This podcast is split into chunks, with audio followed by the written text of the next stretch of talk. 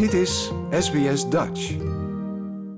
Yveske, waar komt jouw fascinatie voor houten schepen vandaan? En dan ook nog in zo'n mate dat je denkt, ik ga er zelf een bouwen. Um, ja, dat is een goede vraag. ik ben begonnen met varen op tollships in Nederland vanaf mijn achttiende. En toen ik in die wereld van varen en zeilen terecht kwam, ja, dan ga je toch veel om je heen kijken naar andere boten en schepen en de, de levensstijl die daarbij hoort. En um, ja, toen begon er een soort van passie voor, voor houten schepen, de traditionele zeilschepen. Um, dus het is allemaal begonnen op een boot. Ja, de Europa? Ja, ik ben begonnen op de Wilde Swan. Dat is een Fries uh, schip.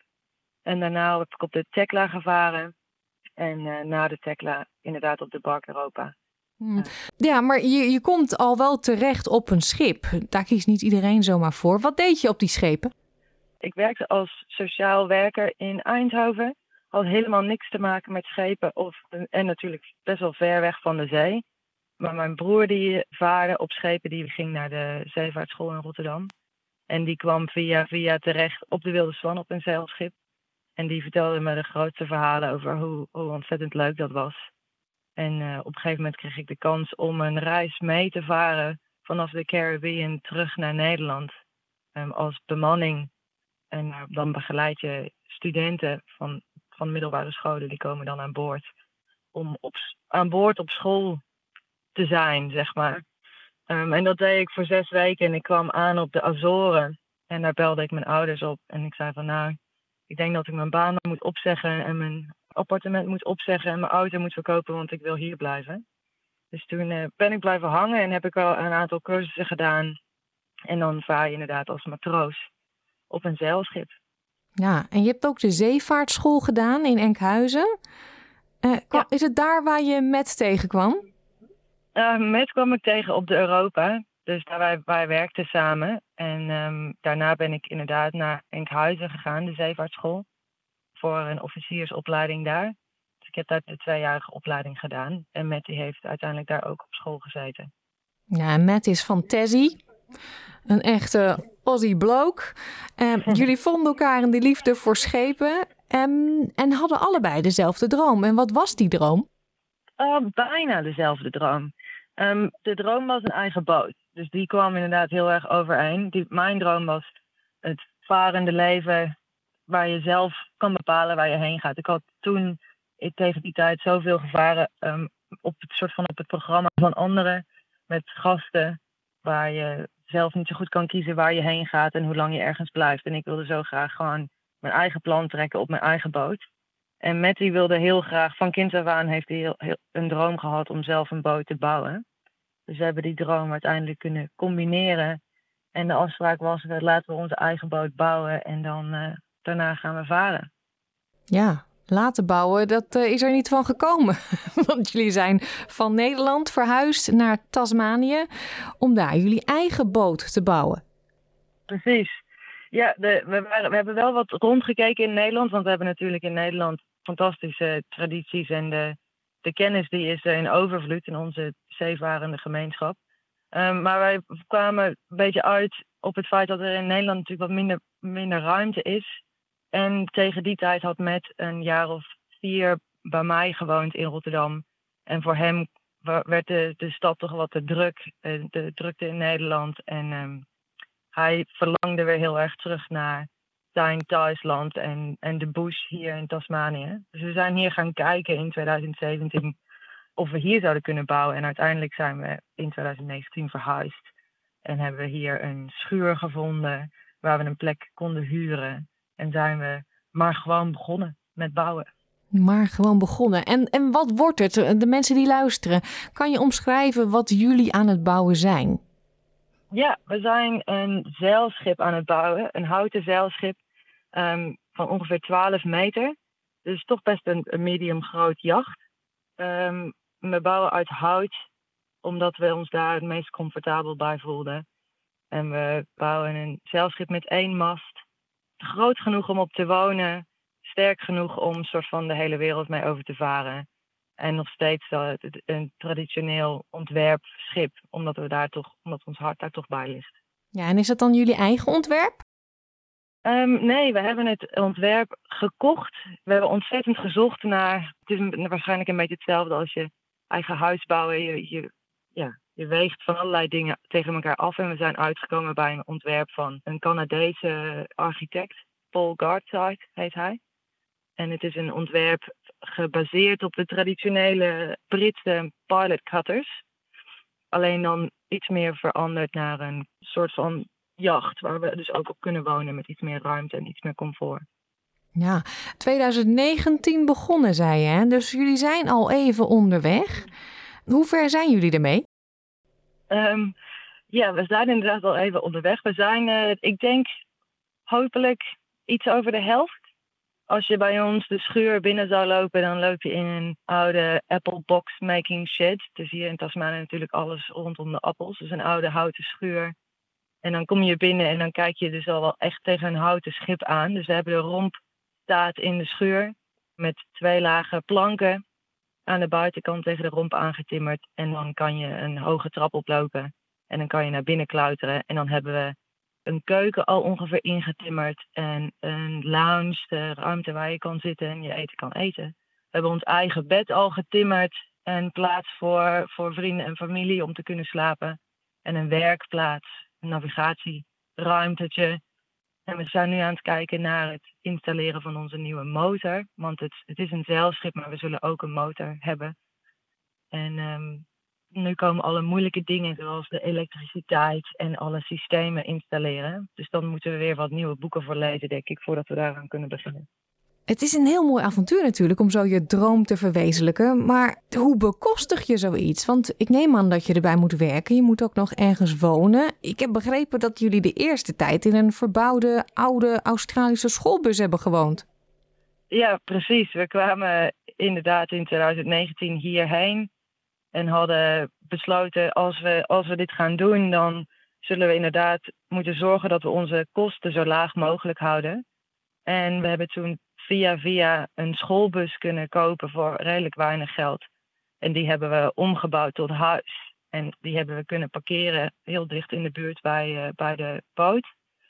En daar hebben we twee jaar in gewoond met een houtvuurtje en een douche en een bed met onze hond. En dat was reuze gezellig.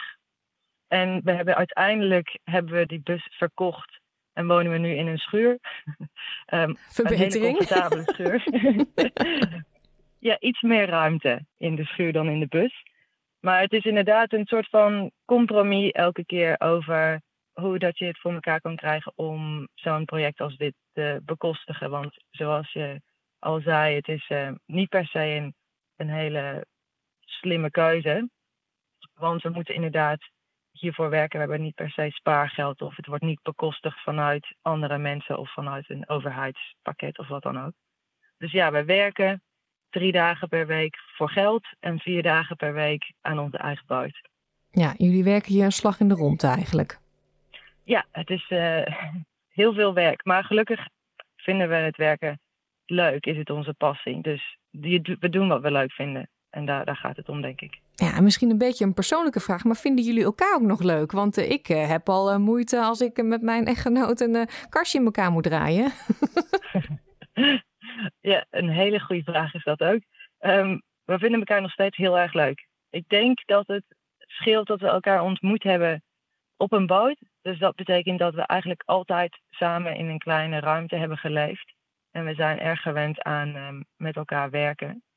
En het gaat ons heel erg gemakkelijk af. Dus ik denk dat, het voor, dat we enorm geluk hebben gehad met dat onze persoonlijkheden zo goed aansluiten en dat dit werkt. Ik denk dat ook daarbij komt weer kijken dat we erg goed zijn in het sluiten van compromis. Dus als we het niet eens zijn over dingen in de boot, dan kunnen we meestal een middenweg vinden of we gaan terug naar een andere keuze waar de ene zijn zin had gekregen en dan deze keer krijg ik mijn zin. soort van zo. Ja, ja, ja. Deze krijg jij, volgende is voor mij. Precies. Ja.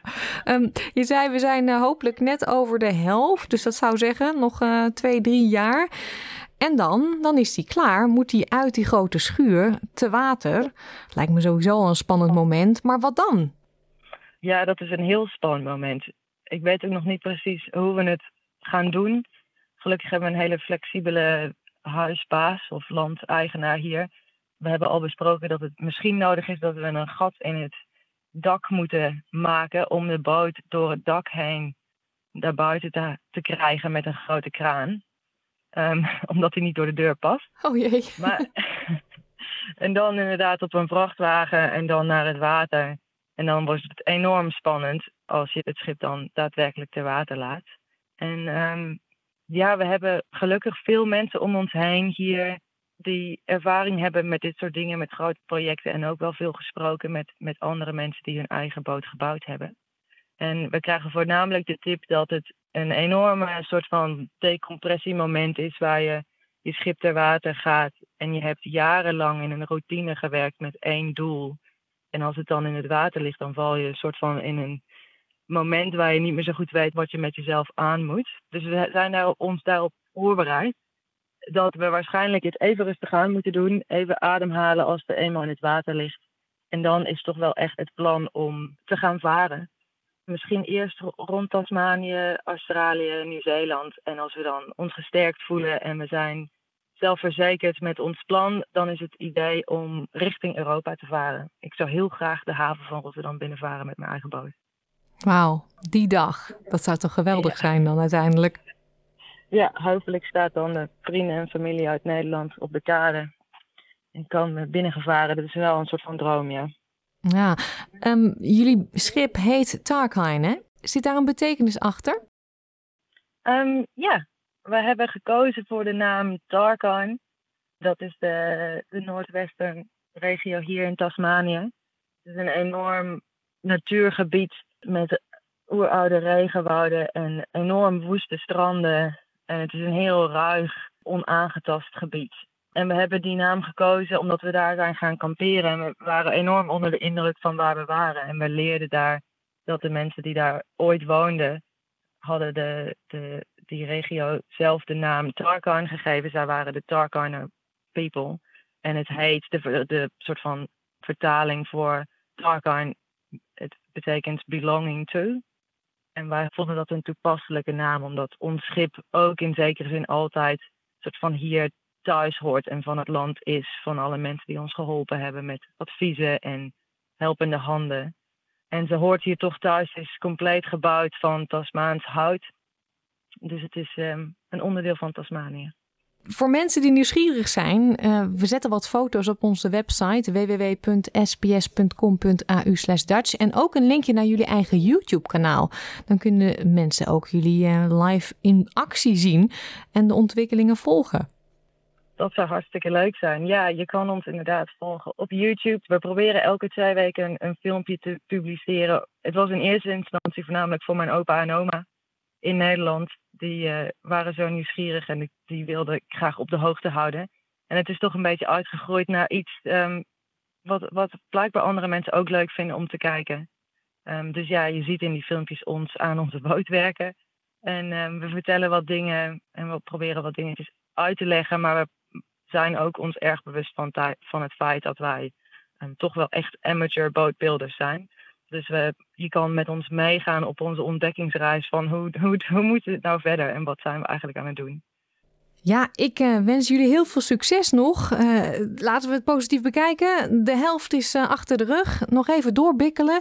En ik blijf jullie volgen, want ik wil natuurlijk heel graag uiteindelijk bij dat moment zijn als hij te water gaat, Tarkine. Ja, dat zou toch fantastisch zijn. We hopen inderdaad. Um, we hebben wat, wat contacten met het Australian Wooden Boat Festival, dat elke twee jaar in Hobart is. En die um, zijn ons ook een beetje aan het pushen, want die zouden het heel leuk vinden als we tijdens of vlak voor of vlak na het festival te water zouden kunnen. En dat we er een beetje een festiviteit van kunnen maken. Dus misschien 2025 begin. Like, deel, geef je reactie. Volg SBS Dutch op Facebook.